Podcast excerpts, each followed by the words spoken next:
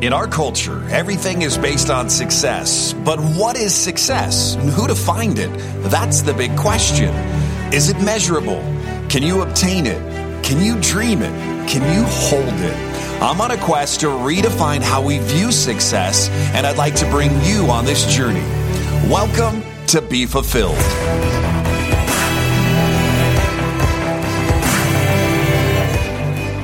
Welcome to Be Fulfilled. It's the real stories behind success. This is episode number 49. My name is Tony Grubmeyer. Today's special guest is the host of the Underdog Empowerment Podcast. And now, after spending half of a decade of his life in prison, Zachary has overcame extreme adversity and now empowers underdog entrepreneurs to do the same. We're going to learn a lot today as we go up Success Mountain. We're going to figure out what Zach up to today, but also kind of the story that's gotten him to this moment. I always say your message is in your mess. We're going to probably find some of that mess today and also get the message. So let's go live right now with Zachary Babcock.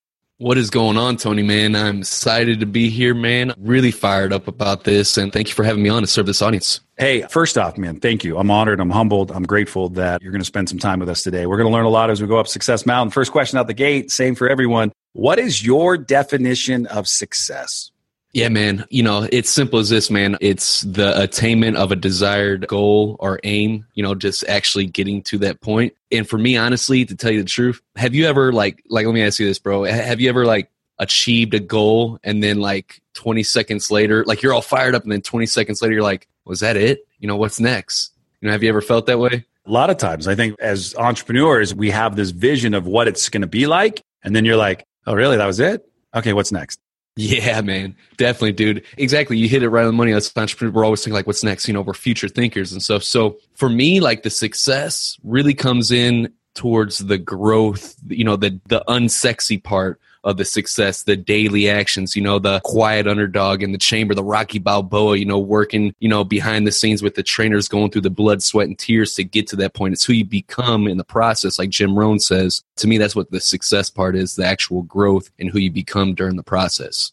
Man, I love it. You know, your intro talks a little bit about spending a half a decade of his life in prison. So I think, man, just to get the audience really present, Talk to me about what today your family looks like right now. Like, give me a snapshot, then we're going to go back and then we'll go forward from there. Man, I hate the word luck, but sometimes, you know, every single morning I wake up and say, man, I've got to be the luckiest person in the world. I, I love to start my days off with gratitude because, like, where I'm at right now, man, I got two beautiful twin boys are four years old and they're crazy as all get up to. They give me a run for my money. And I have a beautiful nine year old stepdaughter. And then we're getting ready to welcome our daughter into this world on October 29th, Lindley. So I'm just really blessed to have that family because I've always wanted to be that father figure that I never had. That, you know, like you mentioned, man, it didn't always had these things in place, you know, like, and I don't say that to be like sound cliche or cheesy or any of that shit by any means, you know, like I just keep it real and raw, man. But uh, you know, I'm, i was a knucklehead growing up. I started using uh, smoking weed when I was nine years old. My father died when I was seven, so like I looked up to all the wrong role models in the neighborhood, wanting to fit in. You know, and I always had this problem, this flaw of mine, where I wanted to be accepted by other people, and when people didn't think I was cool or didn't like me, that like left a void you know like it like caused depression. Like it was a really a problem that i really dealt with growing up and i wanted to fit in so bad. So i would do all this stupid shit growing up just to be accepted by other people. You know i continued to smoke weed all through since i was nine years old all through my teens. And then i went out one night. We hit a bunch of houses like we were just being stupid. I was at 17 years old and we're robbing a bunch of houses. Like we're going by opening up car doors, you know, and then like hitting the garage door openers and we'd drive off. And if we come back 30 minutes later and if the garage door was still open, we'd go in there and raid it for anything that it had. We did this in a rich neighborhood here in the St. Louis area. You know, that ended up, we ended up getting caught for that a few days later. And that's where I got my felony charges at. And I'm thinking to myself, oh man, dude, I just blew it. My life's over there's no hope for me, right? And so I started doing heavier drugs. I was selling them, but now I started using them. I started, Tony, I got out there, man. I was smoking crack, picking up crack crumbs off the carpet in hotels, plunging needles in my arm, overdosing on heroin, just like no chief aim and no purpose in life, nothing drawing me. And it led down this dark hole, this spiraling down this dark hole. And I ended up going to prison. I did four years flat on a seven year sentence, a lot of crazy shit happened during that time, man, which we can get into if you want to dive deeper later on, but I don't want to give like a long winded answer here. Sure. But, you know, I got out, went in at 19, got out at 23, wanting to change my life around. and I was working at a bar and grill, working 50, 60 hours a week because I couldn't get a job anywhere else. And then I got a job at a clothing store and I was super excited, man. I'm like, yes, I'm putting this dark shit behind me. I'm not, you know, I'm done with the prison life, you know, and I'm getting a, a job in sales that I've always loved, you know, always grew up around in. And I sold 3000 at the clothing store one day on my third day there and the whole store did 9000 so I was one third of the whole store operation. They gave me a promotion. I put in my two weeks at the bar and grill where I had some stability. Two days later, they called me like, dude, you're a convicted felon. You got to kick rocks. So, you know, just like that, I'm like all happy and excited and putting this lifestyle behind me. And then boom, now I'm down to nothing. And that led back to becoming an alcoholic, like drinking as soon as I woke up in the morning at 10 a.m. when I finally rolled out of bed from being obliterated, and drinking all the way to 12, 3 a.m. in the morning. Went on for six months and then I got locked back up for eight months. I didn't know how long at the time, but I got locked back up and was heading back to prison. I woke up to find out that I was heading back. Didn't know how long I was going to be gone. And this was 20 days before my twin sons were born. Yeah, that was it for me, man. That was when I was like, dude, this shit's got to stop. I'm done. You know, enough is enough. And I made a decision right there, not knowing when I was going to come home, how I was going to be successful when I got home, how I was going to get a job to pay for my family. I didn't know none of that. I just knew the reasons why I had to do it. And I said I was going to do whatever it took, man. And eight months later, came home on fire, couldn't get a job anywhere, nothing. Then I got introduced into entrepreneurship first into network marketing that I did for two years. You couldn't even scare me off with the word pyramid scheme at the time, but I did that for about two years before moving on to my true passion. But I, I'm grateful for it because it it showed me, you know, what's really possible and that you can create a life by design. And that's what led me here today. And that's why I'm so grateful. That's why I say it's not cliche or nothing. Like I literally wake up and like, man, I've got to be the luckiest guy, even though I hate the word luck. No, I, dude, first off, let's just take a moment and just jump into some gratitude. So first, what a journey, what a story, what an opportunity. My mom said something to me on 12 14 of 08. I had called my mom and I'm going to play this in because I want to give you something that you just gave to the audience and I hope the audience gets it. My mom said, Hey, son, you know, you can break the cycle. You can break the chains. You can do for yourself what the people before you hadn't been able to do. That's my dad, et cetera. All these examples that she was able to give me by just doing something different, like stopping like the craziness. And, you know, for me, she said, you know, I suggest maybe you need to go get a program, something that would help you. Like a lot of shame. I think my mom felt that maybe she did something wrong. I don't think it's our parents' fault. I really don't. I don't even think it's our fault. I think society where we're brought to, it's a lot of what we see we become. And, you know, you just, I could see the clickers and I had all these flashbacks to running and doing stupid stuff when I was a kid. But I just want to tell you, man, from a standpoint where you're at right now, your partner in life, the person who's carrying your daughter, your two kids, twin boys, like all that stuff, like what a rock to be able to hold down life while you went and did life. You did life in prison for a period of time and then to come out and say, hey, you know what? Enough is enough. Like that's called the wake up day and time you'll never forget. You'll know exactly where you were, exactly what you were doing when you made that decision. And it's drugs, it's alcohol, it's whatever stupid stuff that we do to get us to where we get to the point where we get broken enough where I believe I'm open to receiving help and start living my life completely different. So I just want to give you a bunch of love and tell you, man, like your heart's in the right place, your energy's in the right place man, the gratitude, that's a great way to start your day. You can never have a bad day if you start your attitude and gratitude. Now, I've seen it go sideways when people don't stay there. They go, I got this. And as an entrepreneur, we were talking before the show, I chase, man. I'm still a runner. I still do stupid stuff, but I humble myself every day to say, man, is it worth giving all of that up to go do something stupid and then go pay the consequences of all the things that come with it? And I think you figured this out. Now you're running differently. So I just want to say, man, I'm super honored to have you here. I have a big question. I'm not here to make anyone cry, but it does happen from time to time the way I ask my questions. Seven years old, you lose your dad. Tell me a little bit about your dad for a moment. You know, um, you know, because I was seven years old, I didn't really know him that well. Like I knew him, but you know, it's crazy. But when he passed away, I was so young that I didn't even cry when we found out that he was dead. My sister started hysterically breaking down into tears did but, you grow up in a house with your mom and your dad, or was it completely two places right off the bat? They had just gotten divorced about a year prior to him passing away, a year and a half prior to him passing away. So I'd see him every other weekend, you know, but he was consistent about that.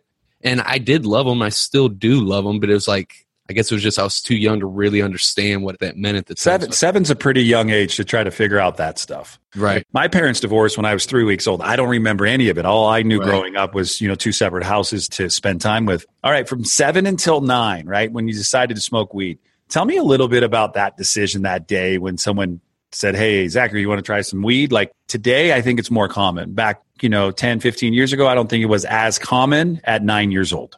Right. Yeah, man. So like I grew up, my sister, she's passed away now, but she was three and a half years older than me. And so I would always tell on my sister anytime I catch her smoking cigarettes or whatever, you know, I'm seven years old or whatnot. I was, you know, like, okay, I'm going to get her in trouble every time or whatnot. I was a little, the tattletailer, I guess you would call that, you know, Sure. that, that annoying little brother you want to punch in the throat. And so she also had two friends that had two younger brothers, but they were both a year older than me, but they were still younger brothers. So they were right around my age. And I remember they came over one time they knocked on the front door and I came and seen it was him. I was playing my Nintendo 64. This is in 98, you know, Nintendo 64s were cool. And I go to the door and I'm like, "Eh, she's not here or whatnot. And they're like, no, we came here to hang out with you. And I'm like, what? You know, or whatever. I thought that was so cool. And so I, I let him in. And that, like I mentioned, I wanted, you know, I was raised by my mom, which she did an amazing job raising me. She taught me to love and was so caring and, and really cared about deeply about other people. You know, I think women have that trait stronger than men do, can really feel other people more.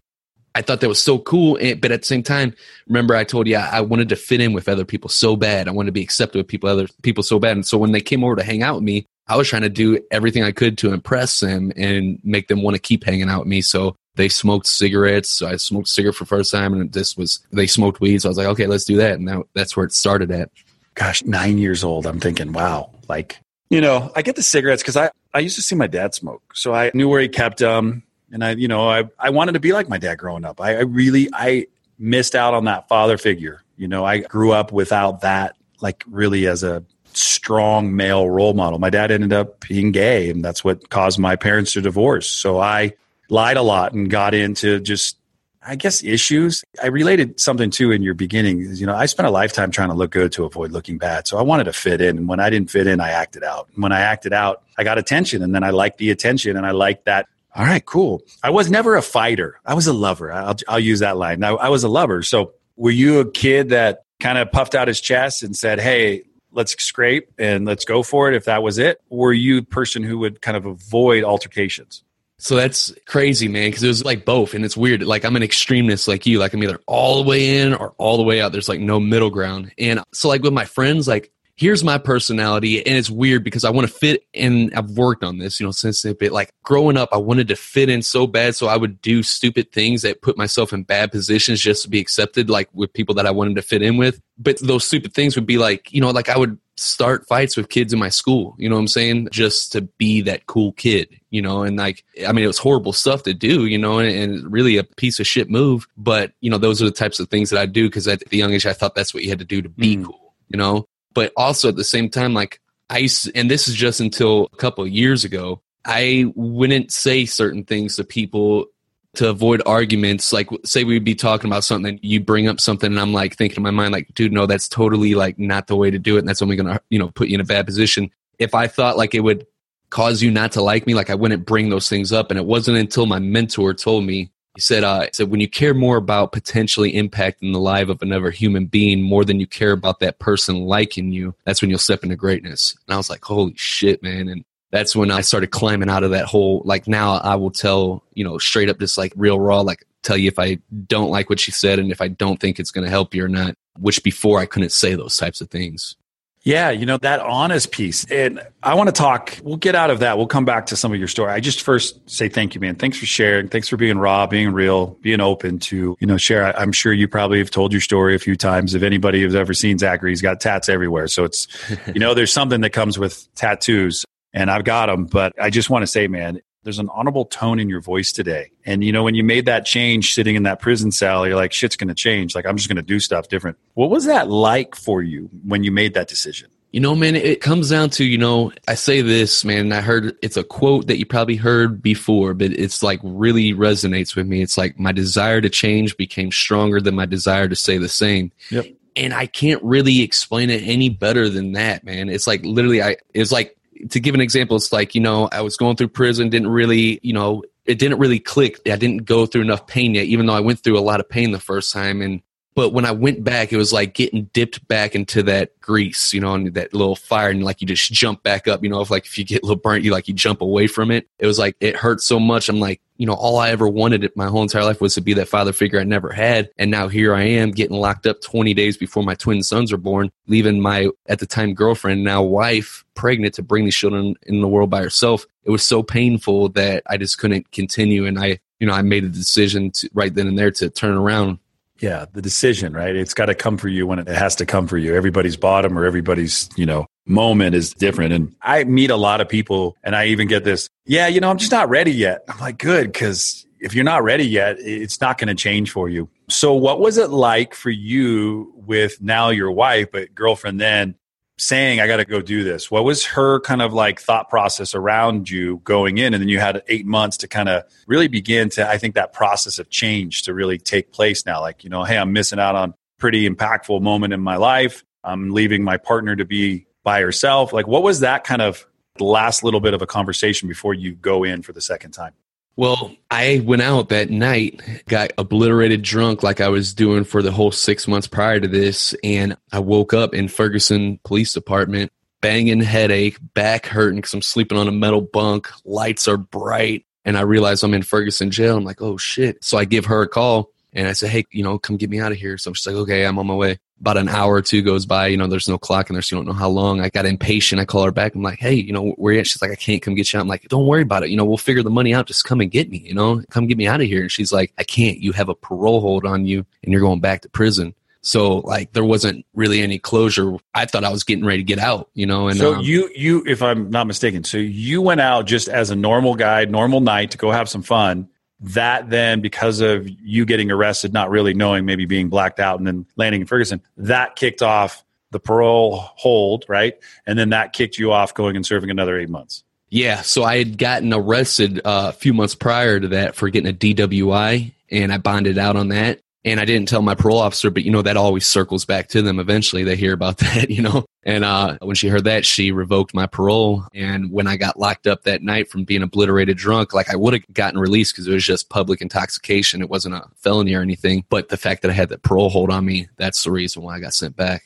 Man. All right. So what we're going to do, we're going to take a quick break and I'm going to tell you why we're going to take a break because we're going to just pause for the cause and let Zachary catch himself because we're going to get chugging as we go up and down Success Mountain really, really quick. And at the end, we're going to get into the fulfillment round. We're going to actually learn some cool stuff. Maybe you don't know about Zachary if you follow him, you see him online, maybe knew him in his MLM days, whatever it may be, even if you were one of the garage door openers back in the day. We're going to try to uncover some cool things today about Zachary. We'll be right back on the Be Fulfilled Show with a gentleman who's bearing his soul and telling you, hey, you know what? I messed up. It doesn't mean I can't get up. It doesn't mean that I can't move forward. We're talking about the underdog empowerment. We're going to be talking about his podcast where you can download it, how you can get into his tribe where you can learn about what he's up to in the world and how he's making a difference and really empowering underdog entrepreneurs to say, hey, man, wherever you're at, that's cool. But if you want to change, I've got a path that you could follow. It's worked for me and it's worked for a lot of others. So we'll be right back on the Be Fulfilled podcast show. Are you suffering from marketing dysfunction? Are you not able to perform online as well as you could when you were younger? Unable to keep up with the intimate demands of buying product, running offers, and shipping items to your customers? Say hello to Ship Offers. Clinically proven to enhance the growth and longevity of your business.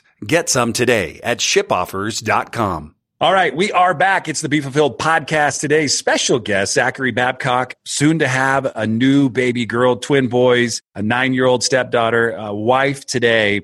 So different than what life was like just four or five years ago. And here's a guy now who's humbled, grateful, ready to go. And you're now walking in a new life. You're, you got a new path. You got a new purpose. You feel like every day you wake up with that attitude of gratitude. So, a couple questions for you. What is life like for you today? What are you up to? Like, where in the world is Zachary Babcock's mind today?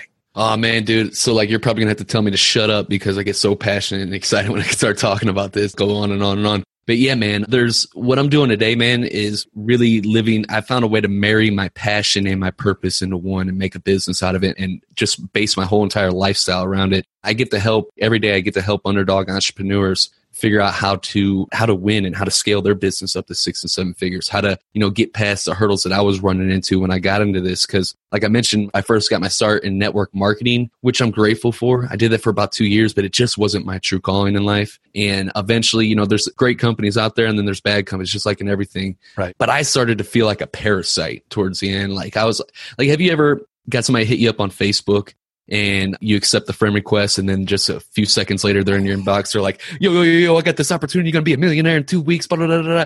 all that. Have you ever had that before? Never never. I don't know anything about any of those fulfillment opportunities uh, that, that tell you today if you just go get two of your friends they get go two of their friends. Man you'll be rich by tomorrow but you have to go get two right now. Do you know two? Can we call them right now? Can we open up your facebook and we can start like logging them and telling them hey i've got this amazing opportunity nobody's ever heard about. Get on the ground floor. I've never heard of that stuff. Does that happen I used to be that guy. it's so, uh, oh man. But um, yes, I learned though. You know, like I was skipping the whole process of building a relationship, like which is the most key fundamental thing that you can possibly do with any interaction is to really invest your time into actually building that relationship, getting to know about the other person. It's not about you when you're building relationships. And so I felt like a parasite and I just it just wasn't my thing. So I moved on and I got into coaching. And when I first got into coaching, I wanted to serve people coming out of prison and people with drug addictions. Well, I quickly found out that people coming out of prison, people with drug addictions, one, most of them don't have any money, and two, most of them, about 80% to 90% of them didn't want my help anyways. And so here I am, I'm not, I got to provide for my family. And, you know, I also want to help people that want to be helped. Mm. So, so I was like, I was, and I'm going to get to this point in a moment. I was really hurt by it, not hurt, but like discouraged because, you know, I have a passion for helping people because I believe that there's a lot of resources that are not provided for people coming out of prison and, you know, ex drug addicts, which I know there's not because I went through that. And I, I have things in mind that I know could definitely help that person. So I moved on though, and I was like, okay, I'm gonna help entrepreneurs. And I was like, I'm a personal development coach for entrepreneurs and that tanked. I wasn't I wasn't being specific at all. Didn't know, you know, nobody resonated with it. Nobody wanted it. This one uh, I made this jump very end of 2016, beginning of 2017. And all 2017 I struggled. Didn't make hardly any money. Like it was horrible and I'm trying to figure this stuff out and just nothing's working. I've invested thousands of dollars because I changed it up like, okay, I'm a goal achievement coach for entrepreneurs. And that completely tanked as well. And I invested thousands of dollars in this goal achievement software that was a complete dud. And my audience didn't even want it. Mm. And so I went through a lot of trial and error, a lot of frustration, a lot of headache, a lot of wanting to bash my head into the wall trying to figure this stuff out. But it wasn't until I started doing my marketing homework and actually learned like, okay, what are the steps that you got to do to actually build a business? And that, you know, starts with, you know, identifying your ideal audience and being able to craft a compelling offer that they actually want and are willing to pull out their credit cards and buy. Uh, and then being able to publish engaging content to get them into your funnel, then taking them through your customer journey. How do you increase interest in your offers over time? It wasn't until I went through all that and got rock solid mentors that actually helped me with their program, showing me how to implement this so I can teach it to others. That's when things started clicking for me. And that's what I'm passionate about today. I get to wake up and do that every day. And I mentioned I first wanted to help drug addicts and people coming out of prison, right? So you know, I don't share this is pretty cool because I don't share this on social media. I don't talk about this because I'm a firm believer. Don't talk about what you're going to do. Just go out and do it and show the results. Sure. But um, since I was opening up with that part of my story, like now the business that I'm building now that I'm so passionate about helping underdog entrepreneurs, I'm starting my nonprofit organization that's not going to pay me a dime. That's going to offer these services, these resources that aren't provided to people coming out of prison that actually want it. And it's going to, I'm not talking about, uh, what do you call it? Uh, assisted living or welfare or food stamps. I'm not talking about none of that. I'm talking about like life skills. It's not even taught in our school systems that will actually help these people coming out. So that's like the long term vision. That's where I'm at today. And that's why it's hard to get me to shut up about it sometimes. Dude, I got to tell you right now, if I can be of service and help you, that's so, you know, I've never been to prison. I've um, never been in that position. However, because I sit in the rooms and I hear it and I see it, and I've gone to a lot of dark places to see recovery, and I've also seen a lot of dark places where I've got to go to to help people. I'm really, really passionate about recovery. I think recovery to help people get to the next level in their life, like the stuff with your empowerment program and everything that you're doing around underdog, we got to have more people like you. My mantra in life is be the change. That doesn't tell me to go tell others to go be the change. It tells me to go be the change. And I love that from Gandhi because if that's all I ever learned from Gandhi is like, hey, Tony, you got to go be the change today. It's up to you to go do it. Nobody else is going to ask you to do it because if they are, there's probably something selfish behind it. But when I hear somebody say, like, I want to go help those people, that's the change the world needs. They need more people like you to stand up. So another reason for me to say thank you and appreciate what you're up to. Tell me a little bit about your podcast. Yeah, man, absolutely. So this is funny.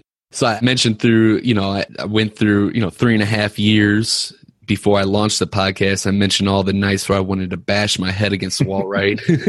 Trying to figure this stuff out. So I launched Underdog Empowerment after finally identifying my audience, who they are, you know, the people that I can actually serve and that I resonate and that resonates with me. So it's for underdog entrepreneurs. And this podcast, first week, it's in the top 100 rated podcasts in the world on iTunes and I'm all getting it fired up. You know, I'm taking screenshots, posting them on Facebook, like, guys, look, I'm next to Brendon Burchard, blah, blah, blah. All this stuff. Like, I can't believe this is happening. You know, like I was blown away by it, right? My friends are like, oh, man, you got lucky, man. You're an overnight success. And I'm like, motherfucker, dude, do you, know what, do you know what I had to do? Bashing my head against the wall these nights to get to this point to try and figure this stuff out, man. Uh, keep that luck shit in your pocket, like Gary Vaynerchuk says, man. Luck is preparation meeting opportunity. That's what luck is. But it was crazy though, man. It was. I'm happy though for it. You know, I'm really grateful to you know be in that position. I started off, you know, as a self help podcast because I still wasn't clear on the exact problem how I could solve serve my audience, and it started off in the self help category. But over time, after listening to my audience and getting feedback and seeing what they respond to the most, we shifted it to business, to marketing and management, changed the category of that because I realized the underdog entrepreneurs, my audience specifically, like not saying that they can't continue to grow through personal development because that's a lifelong process, it never ends. But they're pretty strong mindset wise. They're looking for ways to actually make money in their business. So we shifted the focus towards that, and that's where it stands at today. So now you're the host of a really highly successful podcast, father of some amazing kids, a wife, life out of prison, been a couple years. Yep, going on four this October. And how's your relationship with your friends and your family? Like, how have you been able to repair some of those inner workings that, you know, get kind of messed up when you're not around?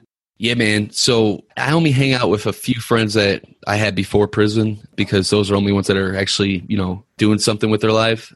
And some others are, you know, but be honest with you, man, like you got to change your people, man. It's who, who, who you got to change the digits after you break up with a girlfriend, and you probably need to get some friends after you get out of jail. Yeah, exactly, dude. And I got a whole new network of friends. Most of them are people that I met through entrepreneurship. You know, there's a bunch here in St. Louis, but I got a whole bunch all around the world.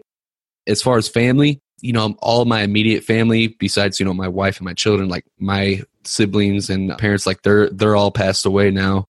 And so are my grandparents. But I do have, you know, my uncle and my aunt on my mom's side and my cousins and we're all pretty tight. We always were. They never fell out with me from going to prison and stuff. They just wanted to make sure and see that I was doing good. So it's all good now, man. It's got great people in my life, and I'm really grateful for it. I love it. Tell me a couple things about your wife that you just really look up to and you admire about her.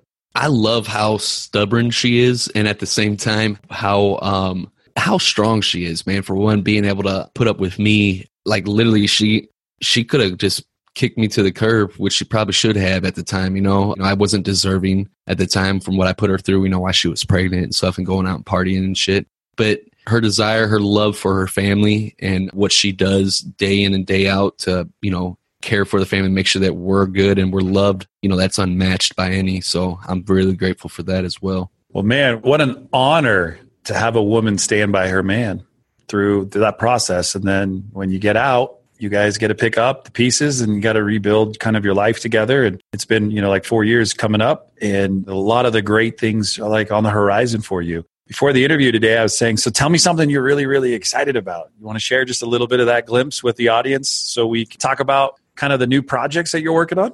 Yeah, man. Yeah, I shared that one with you. That's probably the most exciting thing right now that I'm working on. And I say it because is in the underground, so we got to keep it in the underground for a little bit longer. You know, it's you know, so it's working on the core offer that I have. One of the best ways that I could serve people, and to be honest with you, you know, I just got I got to be on. You know, I can't sit here and fake in front. It's just not my blood. Um, I'm not making like millions of dollars in my business right now, so it was hard for me to like switch over. Like, I knew that my audience wanted to know how to make money, but I'm like, dude, how can I do that when I'm not making like I'm not like a multi multi millionaire? You know, like I, I, it felt fake to me. I was like, I can't do this. Let me right? let me stop you because I got to tell you something that I learned a long time ago. It served me up until this day. What's up? There is no comparison. There, you can't. You gotta have compassion. The people that are working and making it, dude. Like you said, there's no luck, right? There's just hard work and hustle, and you're doing it. And that's what, dude. When you were telling me this earlier, I was like, man, I love your grit because it comes from a place of love. Like at the end, you're like, dude, I just can't be anybody but who I am. But here's what's cool: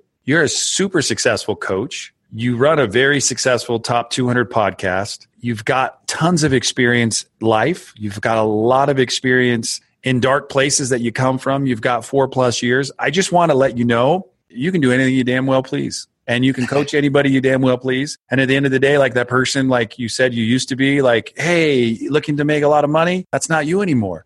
So you have a lot of life lessons. And man, people sometimes will pay for that. I mean, more times than not, because mentorship and coaching is really just somebody passing on their experience, strength, and hope with you. And hopefully you get that experience, strength, and hope, and you can put that to play in your life. I charge people. I mean, there's nothing wrong with, you know, doing that. So you don't have to ever apologize for anything you've done or anything that you are becoming because really it's all a part of your journey. And that's the thing that I want you to get more than anything today. And I don't mean to take the script and the flip and the mic and put it on me, but man, I got nothing but appreciation and love. And you're humbled and you're grateful. Man, if you stay the course and never leave that track and you don't get too far off the guardrails, man, I'll see you on stages with some of the biggest people in the world doing your thing. And you were telling me Jim Rohn, we were talking about mentors and you were dropping Gary Vee and all these other great people. Zachary J. Babcock right there. So why would it be any different? Right? You don't know their story. I'm learning your story, right? Their story is the one that they're kind of telling the world. You're living it out and everybody sees you. I mean, tattoos from, you know, head to toe, right? You've got literally an image that you lived and now you have this person that you become and it's still you no matter what. I just got to tell you, man, you're doing it. Don't ever apologize for who you are. Never, ever for not what you don't have.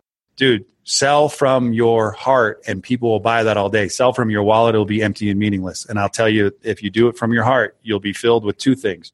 You'll feel good about what you're doing. And number two, you'll actually make a lot of money. 100%, dude. Yeah, man. So I just wanted to love on you for that. I just wanted to give that to you. I couldn't have you right here in this moment. I don't need you to apologize because, man, I need you to know how much you're loved, appreciated, and how grateful I am and humble that you want to be on here. My story, my journey is mine. Your story is yours. But together, collaboration, opportunity, and helping the world to see my mess is my message to help people today. Sell that. If that's what you want, sell that because every day people are buying from you something. They're either buying, I'm not going to hang out with that guy, or I'm buying something that he's got. And dude, go try to add you on Facebook. Very hard to get a friend request over to you. Your podcast is big. Like, I see what you're up to. And I'm not a guy jumping on your page every day giving you kudos. I'm just a guy watching. That's how I vet people. Right. Then once I snap and go, bam, let's go do something, that's where the shit gets really crazy, really fast. Right on, brother. I appreciate those words for That means a lot. And you're right too, man. It's just, you know, I, it was just hard for me to make that transition because I was like, dude, you know, I, it was it was like conflicting at me. And then my mentor, my JV partner that I'm working with, he helped me. He's like, he's like, dude, for one, you know, you're not going out fake. You're still being completely real raw and sharing from the heart, like you just mentioned. And he's like, what we're doing is we're taking what's already worked. You know, I sold over 20 million with this content last year. We're repurposing it and injecting your personality. You're becoming a student of it and then you're sharing it with others. And he said, that's how you're positioning it as well. So that made me feel better. You know, at first I was like, I, I can't do this, you know, like, you know, you know, but, uh, that's exciting. That's where we're at now, you know, and I'm really grateful, you know, and I think to be honest with you, dude, that's why I love, you know, connecting with people like you first off that are real and raw themselves that had podcasts. You gotta like podcasts open up so many doors for me, dude. Like literally, I probably wouldn't be, I definitely wouldn't be sitting right here talking to you right now if I didn't start my podcast. And you definitely wouldn't, you know, we may have never even known each other if we wouldn't have started a podcast. Were you a guy? You know Were you a guy when you were locked up? Were you a journaler? Were you writing? Was there stuff that you were doing? Where was all the genius stored? Right up here, or were you putting out down in front of you, knowing, okay, man, things are changing? Yeah, you know, I do a lot of writing, but it's like so messy and it's like it's just like really like brain dumps. You know what I'm saying? but you go back and look at it. If you're not me, you won't understand it. You know, because it's oh like, yeah, it's coded. yeah, exactly. but yeah, do a lot of uh, writing, and now I got like a lot of like you know my notes app for when I'm on the go and stuff. I didn't have that in prison, so but yeah, like us creative types, you know, we do a lot of venting and brain dumps in a lot of different expressive ways. There's a dash that's being put from the day you're born until the day you die, somewhere in the world on a tombstone or some nameplate that's got your name. What do you think your dash would say right now? Right now, in this very moment, about Zachary Babcock, what do you think that dash would say? Wow, man, that's a really good question right there. Right now, what I would hope it would say, I hope it would say, you know, someone that went above and beyond to create a legacy that lived on after he died that impacted other people's lives. That's what I would hope it'd say. What do I think it would say? You know, because that could be different. You know, trying to be like brutally honest here. Someone that took responsibility for his life after going through extreme adversity and took complete ownership and uh, became a responsible father, a husband, and entrepreneur. Now, what do you think your wife would put? Uh, someone that's a boneheaded. Uh, um, she'd probably say something along those same lines. But she, how she, cool is that today, man? To have somebody love you that much and want to be with you, knowing kind of your upbringing. You get out, you like you were saying, like grandparents are gone, mom's gone, everybody's gone. Like right, a lot of the people that you kind of came into the world with. And I use this analogy all the time. There's a, a track, like a track meet, right? And you're on your starting line and you kind of look over your shoulder to the right and you see just the stands filled with all of your friends and your family. And they're all like, yo, go Zachary, go Zachary, go. And as we kind of run and the hurdles are in front of us, they're kind of big at first because we've never seen them. So we don't know really how to adjust our view. We start looking to the stands for like, come on, you can do it, son. You can do it. I'm so proud of you. And then you look to the stands. And as you keep going, and as you keep going, there's less and less people cheering on that one side. And here's what's crazy. This is really what my mom was able to instill in me. Son, you get one real trip around the track. And it isn't until like the third, like just around the corner until you see the finish line. Do you really wake up and start living your life? At first, it's for that appreciation that hey, you can do this. And then you start living because you know it's not about that anymore. It's about helping others. And that's what you're doing today. That's the new people in the stands are the new fans, the ones that are coming around at the right time. Man, I love the haters. I love the haters because the haters tell me I'm doing something right because the haters are the ones that are like me sitting and telling people, God, that guy's a fool. No, actually, I was the fool because I was telling them that this guy couldn't make it. And now look at you. Now look at you. Now the fans in the stands are your friends, your followers, the people who believe in you. That's family. That's my new family. Those are my new friends. Those are the people that I wake up every single day to make sure that I go and lead the best life possible. And that's what I'm getting from you today. And I'm, that's just awesome stuff that you're up to. I, I just, man, I, I wish I could make this a gratitude show for an hour. It was Zachary J. Babcock. Today we're going to talk about gratitude and just give you a bunch of love because that to me is what the world needs more of. And you're doing it. So I want you to know, man, like thug life, no life doesn't mean one thing to me other than you true life. And that's what you are today. You're being true. And so I just want to tell you thank you. Thank you, brother. I appreciate that 100%, bro. All right. So the fulfillment round goes something like this. I don't know, man. Phone a friend. You can't do that. You can't make up any wrong answer. So just make up stuff and have some fun. It's a way for me to get to know you a little bit better. Hopefully, your followers of the Underdog Empowerment Podcast are listening to this and they get to know you a little bit deeper. Some just stuff that's kind of fun that you maybe are not talking about on a regular basis. If you're ready, say ready. Ready. All right. So you went to prison in Ferguson? yeah, I grew up in Ferguson and I uh, went to prison in, in Missouri. All right. What was your first thought when you landed in prison the very first time? What oh, was your shit. first thought? Oh shit, I'm fresh fish. no, I was I was frightened to death, man. You know, you see this shit on TV and you're thinking like it's this crazy extreme people are going to be shanking you with prison shanks and all that and it wasn't as extreme as nowhere near like the TV puts out to be. But I was scared to death, man. I was 19 years old and was like, shit, you know, here I am with with the big dogs. 19. How old are you today? 29, turning turning 30 at the end of this month. All right. So 19 attitude, 30 attitude. What's the biggest difference? Complete difference. Back then, it was all about me, and it was the biggest difference was everything that was wrong in my life was everybody else's fault and anything or anybody besides myself. And today, everything that's wrong in my life is my fault, and everything that's right in my life is my fault. All right. Biggest thing you worry about right now in your life, the biggest thing you worry about. You know, because anybody tells you that they don't worry, that's bullshit. We all have those. it's just a matter of if you let those worries eat you alive or not, or if you go out and do stuff. My biggest worry the thing that drives me the most in life is legacy. Like I mentioned, like I want, you know, like yeah, I want money. I want to have a lot of money. I want to live an awesome lifestyle, drive fat whips and cars, whatever you call it. I want all that in my life, but that's not the biggest thing that drives me in life. That does drive me, and I'd be lying to you if I said I wasn't motivated by that. But the biggest motivator to me is my legacy. What's going to carry on after I'm dead? What really matters? What type of impact in the world am I going to leave that's going to be remembered for years and years and years? And my biggest worry is like I want to make sure that I create a legacy that's going to live generations to come. Hmm. Like I want to impact people on such a level where it's like, you know, damn, that was a good ass student. He really made an impact in the world. I heard this not too long ago. Your legacy is now, not someday. So every day yeah. you get to wake up and go do something, you're, you're living it. So just remember, you're living your legacy now for the world to see when you're gone and live it in such a way that when your life passes in front of you, everything that you've seen up until this time you made that decision until then, you know would make everybody around you proud, like your wife, your kids. And that's when I know I'm living in my legacy now, right? When I'm living in my ego or in my head, I'm doing stuff selfishly. And that's why, man, I, when I got the opportunity to say, Hey, would you want to come on the show? It's because I see a lot of me in you and hear a lot of similarities, not differences. I hear a lot of potential and the thing that I'm reminded of is, man, I got to do my best today. I don't have tomorrow if I don't. So, you know, just some really cool stuff. First thing you ate in prison that you remember? Slop. That's the best way to put it, man. It's uh yeah, you get so every morning it, eh, it beans. I'm just gonna say beans because everybody can relate to that. They serve beans on every single tray, and I'm not lying about that. Maybe a few breakfast trays don't have beans, but beans on everything. They'll bean you to death in there. Okay. First meal you get when you get out the last time after you made a decision, this time it's done. So the first, the last, the very, it was funny because the first time I got out, it was ridiculous, the meal I had. But the last time we had a home cooked meal at home that my wife prepared, uh, we had mashed potatoes, not green beans, uh, broccoli. Couldn't say that for the life of me, and some chicken. How different was that meal getting out that time?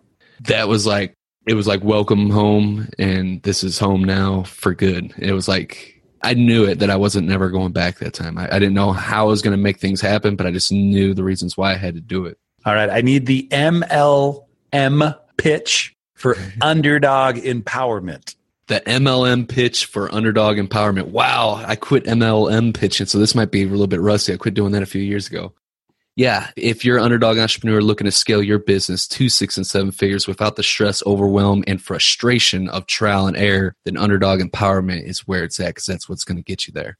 I like it. Hey, ladies and gentlemen, our guest today is Zachary J. Babcock, an amazing human being with a huge heart to help. He's got a course coming out soon, so be looking for that. Just somebody who very grateful and congratulations on a new one on the way. Congratulations on four years getting out. There's a lot of cool stuff happening in your life. Please keep in touch. I can't wait to have you back on one day. Thanks for being a part of the Be Fulfilled family and community.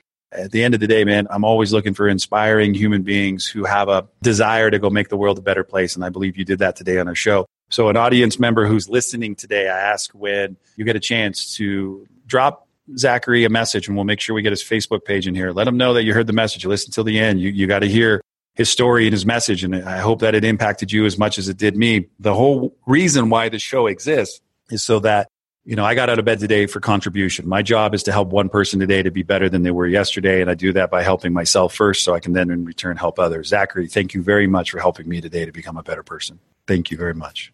Likewise, brother. This was a blast, man. I had a great time. All right, ladies and gentlemen, all the contact information, 411, all you need to know about Zachary is going to be available in the show notes. You can find that at tonygrebmeyer.com. And until next time, no matter where you go, no matter what you do, choose to make today the absolute best day of your life. Thanks for listening to today's show. But before you go, let me ask you a question. How would you like to be the architect of your journey in this game we call life? Take the next step now at trainersandrivers.com and download my free mini course designed to give you more clarity and freedom in your day. It might just change your life forever.